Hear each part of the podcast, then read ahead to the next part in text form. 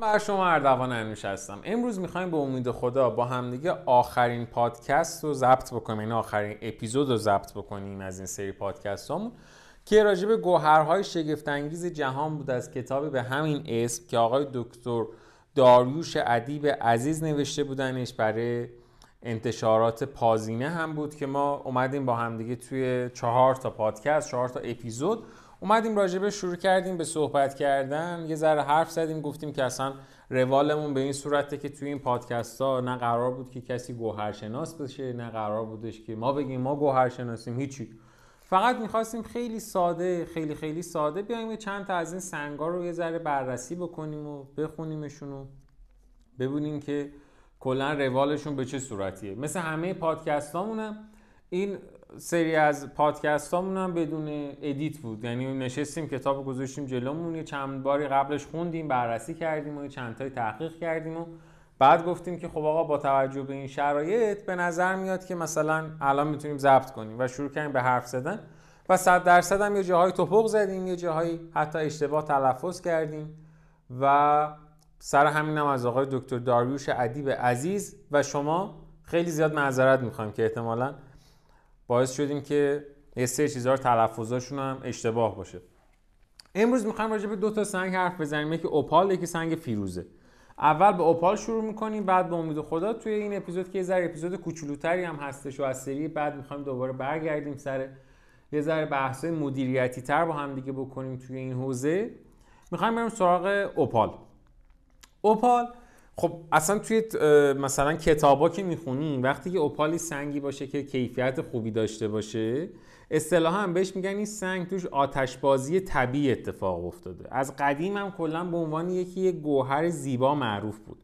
دو هزار سال قبلم یه شاعری در توصیف اوپال یه شعر خیلی جالبی گفته یه نوشته راجبش گفته و توش گفته که در آن آتشی نرمتر از زغال وجود داره.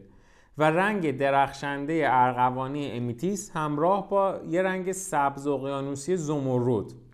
با هم ترکیب شدن و یه اتحاد باور نکردنی توی اون شکل گرفته.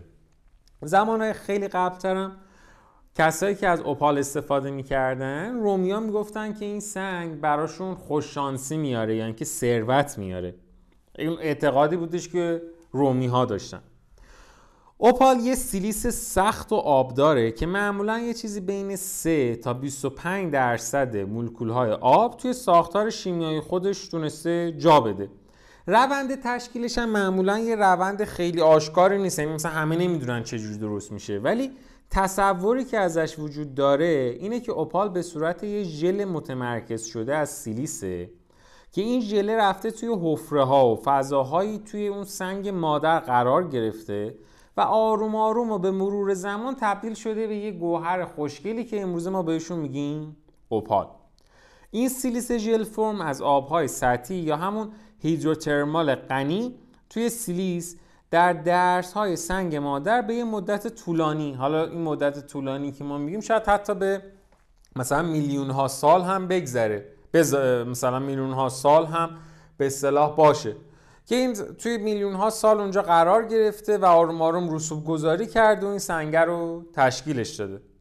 اوپال توی زبان هندی معنی خود کلمه میشه سنگ. سال 1872 اوپال توی استرالیا کشف میشه.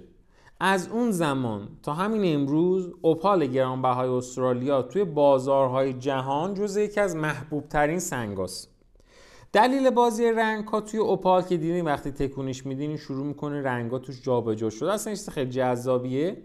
تا مدت ها مثل همون نحوه تشکیل شدنش یه معمای حل نشده بود برای آدم ها. تا اینکه میزن و دانشمندا یه میکروسکوپ الکترونی اختراع می‌کنن و میان این سنگ رو می‌ذارن زیر این میکروسکوپ نگاه می‌کنن. متوجه میشن که اوپال از یه سری گلوله های شفاف از سیلیس به قطر نیم میکرون. که به شدت هم به همدیگه فشرده شدن تشکیل میشه. فضای مابین گلوله ها هوا یا آبه. در اپال گرانبها گلوله های سیلیسی با سایز یک نواخت و نحوه قرار گرفتن کاملا دقیقی روی همدیگه یه نظم قانونمند سبودی و میان به وجود میارن. یعنی ما گفتیم که این که بخواد تشکیل شه نحوه تشکیل شدنش چجوریه؟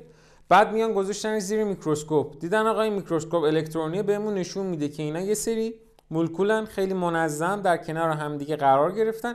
یه همچین ساختاری رو به وجود آورده.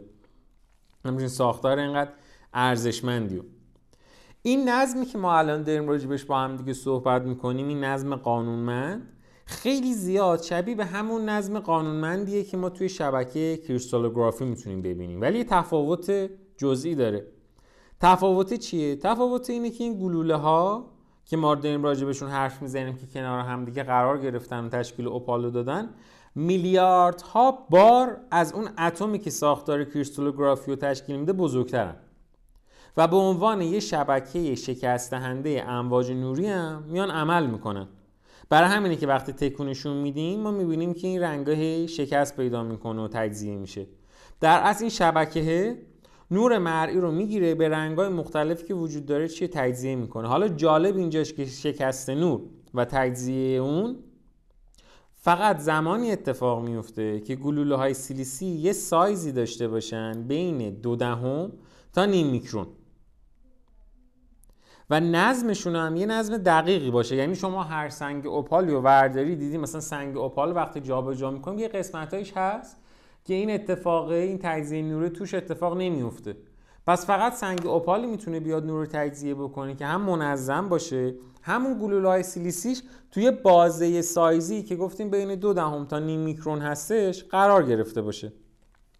توی اوپالایی که کیفیت پایین تر دارن گلوله های سیلیسی معمولا شکلی که تشکیل میده یه ذره یا سایزشون سایز مناسبی نیست. یا اینکه به صورت قانونمندی اون نظمه رو که راجبش با هم دیگه صحبت کردیم و پیدا نکردن. اوپال بر اساس شفافیت و رنگ بدنشه که میان توصیفش می‌کنن. مثلا اوپال سفید سنگ های نیمه شفاف با پدیده بازی رنگ ها در زمینه سفیده که جزء فراوان ترین نوع اوپال دیده باشیم مثلا توی خود ایرانم وقتی میریم این خرازی ها یا جاهایی که سنگ میفروشن یا جاهایی مثلا مثل فرض کنین زیر زمین خلیج فارس اوپال سفید معمولا خیلی زیاد دیده میشه. اوپالایی که پدیده بازی رنگ های بسیار سرزنده دارن و رنگ بدنی اونها سیاه یا تیره, تیره تر هستش و معمولا بهشون میگن چی؟ میگن اوپال سیاه. که اگر کیفیت عالی داشته باشه این مثلا این مدل اوپال فوق العاده گرونه. اولین بارم توی استرالیا سال 1903 می‌تونن این اوپالای مشکی رنگ و یا همون اوپال تیره رو کشف بکنن. وقتی می‌خوان بیان اوپالا رو بفروشن و قیمت گذاری بکنن و اینها سه گروه میان اوپال رو دستبندی می‌کنن. یه مدلشون رو یعنی یه گروهشون رو بهشون میگن اوپالای محکم یا اوپال خالص یا اصطلاحا سالید اوپال هم بهشون میگن. میگن آقا این سنگه که معمولا هم تیره رنگه 100 درصد اوپاله. یعنی اصلا دیگه این کیفیت عالی. یه مدل دیگه است بهشون میگن اوپال ماتریکس. یا اوپالی که با یه سنگ مادری در هم آمیخته شده. ولی این آمیختگیشون به این صورت نیستش که ما بیایم بگیم که مثلا به صورت یه رگه یا یه تیکه توی این سنگ مادر ما می‌تونیم پیداش کنیم نیست. ماتریکسی کاملا. یه مدل دیگه هم هست که بهش میگن بولدر اوپال یا همون اوپال قلوه سنگی. این اوپال قلوه سنگی برعکس اوپال ماتریکسی رگه یا یه قطعه از اوپال چسبیده به سنگ مادر. به دلیل اینکه اوپال تا حدودی هم نرم و شکننده است و به زودی رو اون خط میفته لپر میشه میشکنه معمولا ما میایم از یه همچین سنگ به این خوشگلی توی جاهایی استفاده می‌کنیم که مخراجی کم درد سرتری داشته باشه. مثلا میان توی گردنبند ازش استفاده می‌کنن میان توی سنجاق سینه ازش استفاده می‌کنن. کمتر پیش میاد که ما ببینیم که مثلا یه دونه اوپال با کیفیت خیلی خوب و گذاشتنش روی انگشتر. چون اون شکنندگیش باعث میشه مخراجکار که داره مثلا با ماردلا ضربه می‌زنه رو شروع کنه به شکستن. اوپال در برابر گرما و اشعه تند آفتاب ممکنه خوش بشه ترک بخوره و از بین بره. یعنی اون مثلا جذابیتش رو کاملا از بین ببره. برای همین معمولا اوپال رو با یه دقت خیلی خیلی زیادی سعی می‌کنن که ازش نگهداری بکنن و خب یه سنگ حساسی هم هست و خیلی هم جذابه خیلی زیاد جذابه. بعد از اوپال می‌خوایم بریم راجع به فیروزه با هم دیگه الان صحبت کنیم. سنگ فیروزه که خب توی ایران هم خیلی زیاد داریم و یه وقتایی اصلا حتی سیگنیچر مثلا جاهای مثل نیشابور و مشهد و جاهای مثل اینجور جاهاست که پر از سنگ به اصطلاح فیروز است. یه سیستم کریستالوگرافی داره که تریکلینیکه و تا یه ترکیب شیمیایی خیلی طولانی داره. CuAl 6 OH2 PO4 کل ترکیب دوباره میره تو عدد 4 در نهایت هم 4HZO سختیش بین 5 تا 6 وزن مخصوصش بین 260 تا 280 ضریب شکست نورش بین 1 و 61 تا 1 و 65 بعد یه سری خواص شفادندگی خیلی بامزه داره. مثلا باعث دوستی میشه باعث وفاداری میشه. بعد میگم مثلا باعث میشه که باعث افزایش پاکی میشه در اون فرد. افسردگی و ترس رو از بین می‌بره خجالت رو از بین می‌بره گناه رو از بین می‌بره. ضد تورم ضد مسمومیت. بعد یه خواص خیلی بامزه هم داره. اینجا برای من بچه ها دوش خطم کشیدن. باعث افزایش یه محبتی میشه از جنس رومانتیک یعنی اصلا این جمله کتاب اینه محبت رومانتیک یعنی کلمش. فیروزه یکی از قدیمی ترین گوهرهایی که مورد استفاده بشر قرار می‌گیره. خب از رنگش هم مشخصه که اینو سریع تونستن کشفش بکنن و جذاب بوده برشون توی فرعون خیلی زیاد فرعونی مصر خیلی ازش استفاده می‌کردن پادشاه های استک ازش استفاده می‌کردن. معمولا اینها همیشه زیورالاتی داشتن. که این زیورالاتشون با فیروزه مزین شده بوده. اسم فیروزه حالا از کجا آمده؟ اسم فیروزه یه واژه فرانسویه توی قرن 16 هم که اون موقع بهش می‌گفتن ترکیش استون یا سنگ ترکی. ولی دلیل اینکه بهش میگن سنگ ترکی نیستش که این سنگ توی مثلا ترکیه استخراج شده بوده. چون فیروزه استخراجش برای ایران بوده یعنی اصلا از ایران شروع شده بوده. ولی حالا چرا بهش می‌گفتن ترکیش استون؟ چون ایران استخراج می‌کرده بعد اینو می‌خواسته ببره کشور اروپایی. راه ورودش به کشور اروپایی از ترکیه میگذشته. یعنی مجبور بوده یه بار ترانزیت کنه ببره ترکیه بعد از ترکیه ببرن جاهای دیگه. بر همینه که فرانسوی ها بهش میگن ترکیشستون چون همیشه از اونجا دیدنش بر هم یه گزارش هم وجود داره که نشون میده که از 8000 سال قبل توی صحرای سینا فیروزه پیدا شده بوده. استخراج شده بوده. به خاطر همین هم میگن آقا فیروزه که از 8000 سال قبل و اینها یافت شده جز قدیمی ترین گوهرهای شناخته شده بشره. مصر قدیمی همیشه عادت داشتن که همراه با مجسمه ها زیورالاتی از فیروزه می اومدن اون به صلاح افراد خودشون رو به خاک میسپردن که معروف ترین مومیایی هم که با یک یه سری گوهرها و یه سری زیورالات و جواهراتی از جنس فیروزه خاکش کردن و مومیاییش کردن. یک ماسکیه به اسم ماسک مرگ که روی چهره توتان خامون زده بودن فرعون مصر. و اصلا جز رسوماتشون بوده دیگه که می‌گفتن آقا می‌خوایم مومیایی رو مثلا بذاریمش به خاک بسپریمش. مجسمه داشته باشه زیورالات هم باشه. و بین اون زیورالات هم همیشه از فیروزه استفاده می‌کردن. تا سال 1911 که بلورهای از کانی فیروزه رو تونستن توی ایالت ویرجینیا آمریکا پیدا کنن همه می‌گفتن آقا کلا اصلا این فیروزه بلور نداره. یعنی یه کانیه که اصلا بلور هیچی نداره فاقد بلوره. بعد می‌گفتن خب اگه بلور نداره پس چجوری؟ می‌گفتن ببینیم فقط به شکل یه سری توده های فشرده شده و بیشکلیه که توی طبیعت ما می‌تونیم پیداشون بکنیم دیگه. حالا می‌تونه مثلا به صورت یه سری رگه باشه توی یه سری سنگ. یا می‌تونه اصلا خودش کلا سنگ رسوبی باشه ولی بلور نداره. که بعد از این تو سال 1911 توی ویرجینیا دیدن نه آقا اتفاقا بلور هم داره و تونستن یه سری بلورش رو پیدا کنن بعد جالبه که خود این سنگ فیروزه محصول یه واکنش شیمیایی طولانی مدته بین آبای جاری که مقدار کمی اسید داشته باشن روی سنگ های فسفاتیک. که این سنگ های فسفاتیک سنگ های که یه سری فلز تو خودشون دارن مثل مثلا مس یا مثل آلومینیوم. و خب واضحه که این سنگ توی آب و هوای خشک و گرم می‌تونیم پیداشون بکنیم. توی معادن مثل ایالات غربی امریکا فیروزه یه محصول جانبیه. یعنی مثلا اینا دارن مس استخراج می‌کنن وسطاش می‌خورن به یه فیروزه فیروزه رو استخراج می‌کنن. این معدنه رو می‌زنن به اینکه مس استخراج بکنن. به صورت این محصول جانبی میان حالا دوتا فیروزه هم اونجا استخراج می‌کنن.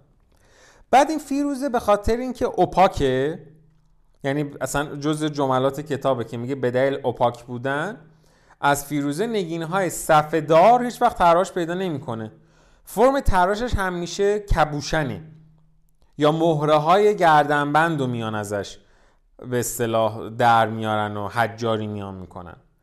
بعضی از فیروزه ها مثل مثلا فیروزه نیشابور ایران یه رنگ پاک آبی داره ولی خیلی از فیروزه های دیگه هستن که اینا خالدارن یا رگه دارن که کتاب میگه آقا این رگهه از اکسید سیاه منگنزه یا قهوه‌ای رنگ مثلا به خاطر یا مثلا یه جمله جالبی که داره میگه یه سری فیروزه ها هستن که به خاطر همین اکسید منگنز اینا بهشون میگن فیروزه های در دنیا بهشون میگن فیروزه های تارنکبوتی که ما بهشون توی ایران میگیم فیروزه شجر که این به نوع به خیلی چیز جذابیه.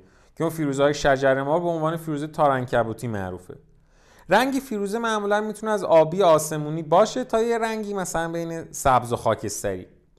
توی تبت یه نوع فیروزه سبز رنگی چند وقت پیش اتفاقا به دستش آوردن یعنی رفتن استخراج کردن. آقای سنگیه. همه مشخصات شیمیاییش فیروزه است ولی سبزه. سبز رنگه.